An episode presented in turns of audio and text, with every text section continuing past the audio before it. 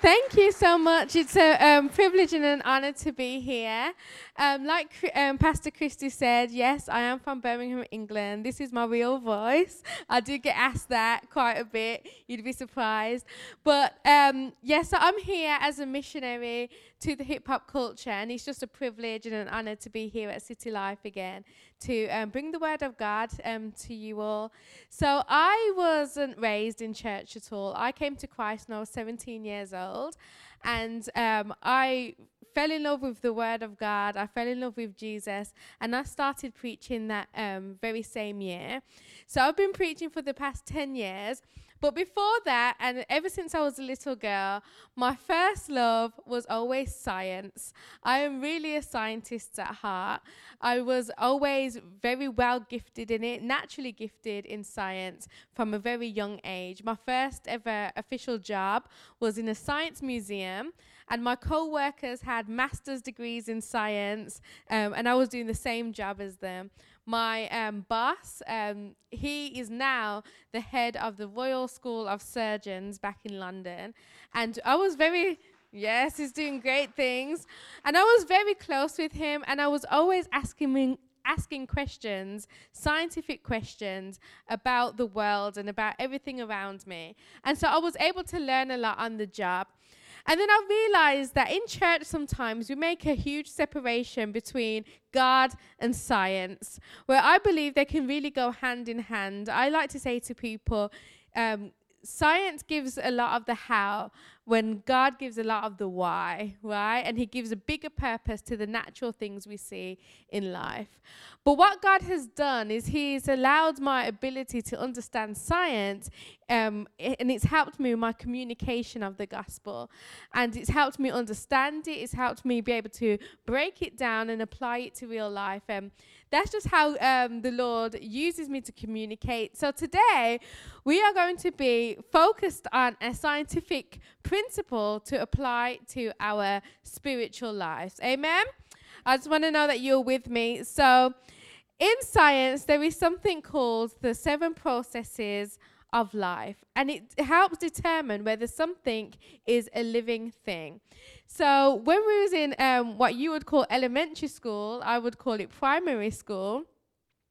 There was an acronym called Mrs. Nerg, and so we would see this old lady, and um, she would help us remember what the seven life processes are. So we're going to be using those seven life processes, which are movement, respiration, sensitivity, nutrition, excretion, reproduction, and growth. And we are going to apply those to our spiritual life and we are going to check our spiritual pulses. Okay? Because what I've found is that in church and in our Christian life, there's ups and downs, there's big peaks, and there's very low valleys. I noticed that in the first couple of years of somebody's Christian life, they tend to be on real fire. They're pumped up. They want to go and spread the gospel. They have um, a fire in their belly. And something happens along the way where life and Christianity starts to become very mundane and very habitual. And instead of being on fire for God, a lot of the times what happens is that we just end up being Sunday Christians, where the bulk of our Christianity is just going to church on a Sunday. And then I have to think when we say that Jesus is alive and we are alive in him, are we really? So that's what we're going to be testing today. And the word tells us of the importance of examining ourselves. And we can find that in Second Corinthians, and it's 13, um, chapter 13, verse 5. And it says, Examine yourselves to see whether you are in the faith. Test yourself. Do you not realize that Christ Jesus is in you? Unless, of course, you fail the test. So that's just to point out the importance of examining ourselves. And if you are a note taker, I would take out your notes and start making notes because this is going to be a list of things that we're going to use and you can always use to examine where you are in your Christian walk. So, the first life process is movement. If you are alive in Christ, there should be some movement happening in your life. And I've split this into two ways obedience and works. Are you obedient when you hear the Lord talk to you? Some of us are only obedient if God is saying something that we're already in favor of. Amen? If it sounds like something, if you were thinking, I was going in that direction anyway, so let me continue when God confirms it. But how many of you are in a situation right now where you hear the Lord telling you to do something, but out of your disobedience, you are refusing to move on it? Because it may sound scary, it may sound foreign to you. Maybe the Lord is telling you to move out of the city, move out of the state, quit your job and start something new. How many of us know that the Lord is talking to you, but you are refusing to move? Are you being disobedient? And what about our works? Now, we cannot work our way into being saved, but there is proof of your faith in your works. The Bible says in um, the Lord says Luke 11 verse 28 says blessed rather are those who hear the word of God and obey it. Do not merely listen to the word and so deceive yourselves, do what it says. That's James 1:22. And then we know James 2 18 to 20 says, But some will, someone will say, You have faith and I have works. Show me your faith without your works, and I will show you my faith by my works. You believe that there is one God? You do well. Even the demons believe and tremble. But do you want to know, O foolish man, that faith without works is dead? What are you doing? Are you moving? If we just say that we have faith and that we believe there is one God, that is the same level of faith as the demons. But to prove and to show our faith, we show that with our works. What are you doing? God has a purpose for each of us. And if we are alive in Him, we will be doing something to show that. You know, um, sorry. Even when we are praying for something, some of us pray and then that's all we do. We don't move on what we are praying for. But in in Luke chapter 11 verse 9 it says to you says, "So I say to you, ask and it will be given to you. Seek and you will find. Knock the door and it will be opened." Some of us are waiting for open doors without the act of moving to get up and knock the door. We cannot expect, expect open doors without the act of knocking. Even in seeking the Lord, it requires us to move. Do you believe that? To seek, to knock, is all action words. Is there action behind your faith? And if not, you have to ask yourself are you truly alive in Christ? Or is the only movement your faith shows is getting up in the morning and coming to church? While that's good, it's not enough when we have a kingdom to build. Amen. Okay, so next, the life process is respiration. Now, respiration, it can be simply put as the act of breathing. But when we breathe, there is a lot more going on that we probably ever acknowledge. When we breathe, we are breathing out carbon dioxide, which is toxic to our bodies if it's kept in. We breathe out carbon dioxide. The plants take in carbon dioxide and they produce oxygen, which we then breathe in. So there is a gaseous exchange between the CO2, carbon dioxide, and the oxygen between us and the plants and the trees. So, how can we apply this to our spiritual walk? When we came to Christ, there was a divine exchange. There was a, an exchange between us and the Lord. Galatians 2, verse 20 says, I have been crucified with Christ, and I no longer live, but Christ lives in me. The life I now live in the body, I live by faith in the Son of God, who loved me and gave himself for me. So, what did this divine exchange look like? Jesus was punished so that we could be forgiven. was wounded so that we could be healed, was made sin with our sins so that we could be made righteous in his righteousness. He tasted death so that we could share life. He was made a curse so that we could receive his blessing. He was made our poverty so that we could share in his abundance. He bore our shame so that we could share in his glory. He endured rejection so that we could have acceptance with the Father. And he was our old person put to death so that we could be a new person in Christ. When Christ went to the cross, there was a divine exchange. Do you acknowledge it?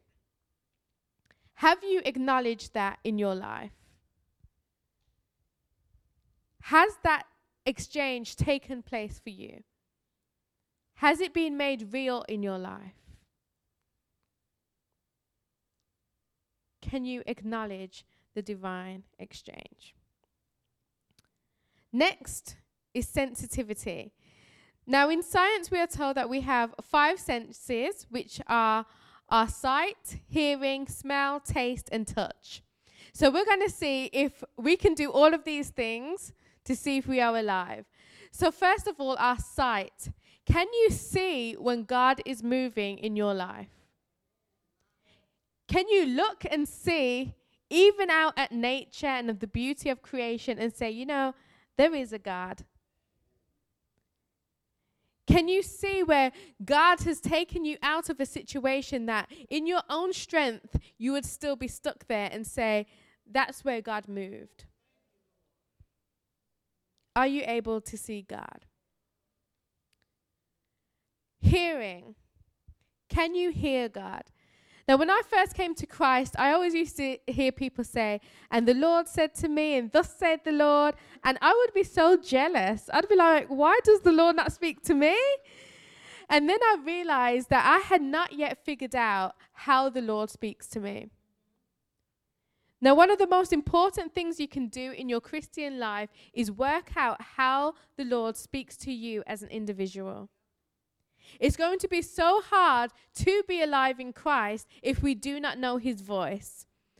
John 10 27 says, My sheep hear my voice, I, and I know them, and they follow me. How are we going to follow the Lord and not know his voice? And it may sound different to each individual. You may have dreams, you may hear an audible voice, you may feel something. But it's so important for you to work out. And then not only once you recognize his voice, we need to make sure that we are making time and space to hear God and to listen to God. Because what often happens is we talk about prayer, and what prayer looks like in most of our lives is getting down on our knees, bowing our heads, closing our eyes, and reeling off a list of commands for the Lord to do in our lives. We treat God a lot more like a genie than our Lord. And what we don't do is have a conversation where we are also receiving his response.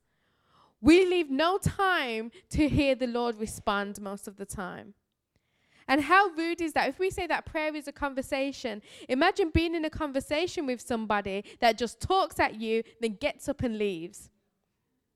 They don't stay to wait for your response. And we treat God like that so often. So, hearing, can you hear God? Next is smell.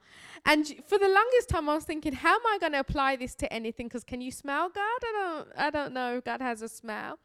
But the Lord told me, and He reminded me that a lot of times you often smell something before you even see it or feel it. For example, have you ever been outside and can smell that it's about to rain? You know that smell that's in the air is like it's going to rain. And before you see the rain, before you feel the rain, you can smell it. Or burning. A lot of the time, you can smell something burning before you actually see the fire or feel the warmth of the fire. So the Lord said to me, Ask my people, how is their discernment? Because, like the nose is like the warning sense, that discernment which is in you, which it comes from the Holy Spirit, will warn you of things that are about to come before they happen. So, if you are alive in Christ, you should have a level of discernment where you can determine that something is coming, something is about to happen, something, I'm about to be shown something, I'm about to feel something. Can you smell in the spirit? Can you determine whether something smells good? You know, when somebody is cooking and it smells good, and you know, this is about to be a really good meal. Do you have the discernment to detect when something is coming and whether it's going to be good or whether it's going to be a bad thing? How is your discernment? Next is touch. Do you have the sensitivity to the Holy Spirit? Can you feel God? Do you know what the presence of God feels like? Some people have physical feelings when it comes to the presence of God being in the room. Some people get chills, their hair stand up. For me, my hands will tingle and I know that I have to touch somebody. But are you aware of God's Holy Spirit? Are you sensitive to Him? If we are dead spiritually, this is going to be hard. So it's always important to check if you can feel the presence of the Lord. Taste is a very quick and simple one. Have you tasted and seen that the Lord is good? Have you got close enough to God to recognize His goodness, to taste His goodness, and to want to feast more on Him? Have you tasted and seen that the Lord is good and so good that you want to tell other people about Him? So, can you see, touch, taste, smell, and hear God? But then they also say in science that, you know, these are the five main senses that people always talk about. But there's actually a sixth sense that all living things should have. And it's spelled, it's pronounced proprioception. Now, proprioception is the sense that lets us perceive the location, movement, and actions of parts of the body. So it's being aware that my hand is raised, my leg is raised, now it's down. It's a self awareness of where you are in the world, where you are in space and time. If we are alive in Christ, we should be able to tell where on our journey we are. We should be able to tell, I'm growing in this area, or I'm lacking in this area. Maybe I need to fast. Maybe I need to pray more. Maybe I need to read my word more. Proprioception. Can you perceive where in your Christian walk you are currently? Are you able to perceive whether you are on the right path? Whether you are following in the right direction? It's very important. So, the next pro- life process is nutrition. What are you consuming? And this one again, I've split into two, and it's physical and spiritual. Because what I think often happens is that we get into church and then we over spiritualize absolutely everything that we forget that the Lord has also made us a physical body. And what happens is that we neglect to treat our physical body well. We forget to be good stewards over our physical body. So when I say nutrition, what are you eating? I also mean physically as well as spiritually. Our bodies are meant to be the temple of the Holy Spirit, and we don't treat them as such. Can you imagine if somebody came into this room and dumped trash all over the altar and all over the sanctuary? You would be outraged. You would say, How dare somebody treat the house of the Lord like that? So, why then do we trash the temple of the Holy Spirit with the things we are putting inside of our body? We do it so often. Eating things that we know are not good for us, that don't agree with us, that make us unhealthy, and we don't think about the spiritual impact of that. If God is going to work through you, you have to be healthy in order to go and move, like we spoke about in the beginning. How will we do that if we don't take care and take good stewardship over the body that we have been given? What are you eating physically and spiritually? What are you consuming through your eyes, through your ears? What are you watching? What are you listening to? How is your spiritual diet? Are you only eating? You know, we always pray for the daily bread, but are you eating the daily bread daily? Are you consuming the word of God, the things of God? Or do you fast six days a week and only eat on a Sunday? Many people, their spiritual consumption comes only from the pulpit on a Sunday morning, and then we blame our pastors that the church is not feeding us. If you only eat on a Sunday, you are going to starve. And many of you are spiritually starved because you are not feeding yourself through the week. If we are living things, if we are alive in Christ, we will be consuming the things of God to keep us alive. Amen? And after nutrition, oh, sorry, I have to say this. And when we think about consuming the word of God, a lot of us just read and leave it there. But if we just read, that's like just putting the food in your mouth. If we do not study, we are not chewing. And if we are not meditating on what we have learnt, then we are not digesting. The only way you get the nutrition is not just by putting the food in your mouth alone, but it has to be broken down into um, digestible pieces and you have to digest it and your body has to take in the nutrients. We are not doing that if we just read and it comes it through your eyes then out your mind. We have to spend time in God's word, meditating on God's word, getting it from your mind to your heart. Amen. And once you eat, once nutrition happens, is excretion. Now, excretion, put politely, is getting rid of waste. The more you consume the good things of God, the more efficiently your body will start to excrete the things that are not of Him. I don't know if any of you have ever changed your physical diet and you start to eat more healthily. Your excretion process is a lot more regular. Amen. Right? You're able to get of get rid of the waste and the toxins in your body a lot more efficiently. So then, why do we think that will not be the same spiritually? The more that we consume the Word of God, the things of God, and the more it produces in us the fruit of the Spirit, which are love, joy, peace, patience, kindness, goodness, faithfulness, gentleness, and self control the more we can we produce those things, there's less room for the things that are not of God, and we start to excrete those things, which are things like idolatry, hatred, drunkenness, envy, fornication, lust, sexual immorality. Some of us, as we are checking our pulse and we're realizing already, wait, maybe I'm not alive, maybe I am dead. And some of us are dead because we are dead in our sin.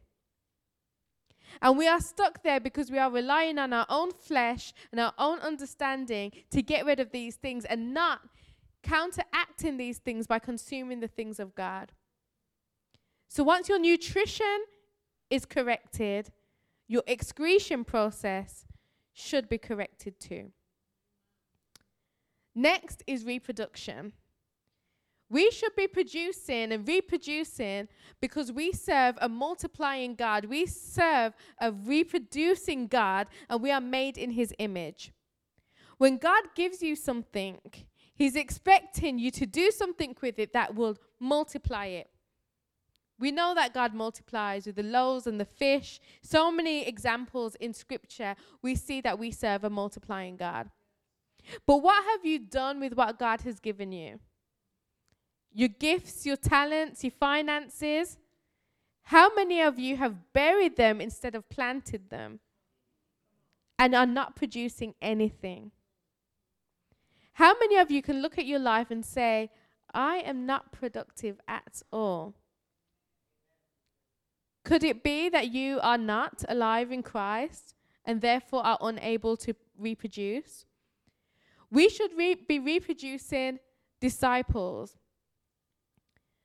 The Great Commission, then Jesus came and said to them, All authority in heaven and on earth has been given to me. Therefore, go make disciples of all nations, baptizing them in the name of the Father and of the Son and of the Holy Spirit, and teaching them to obey everything I have commanded you. And surely I am with you to the very end of the age. Many Christians have never made a disciple in their life. If you are alive in Christ, you should be making disciples.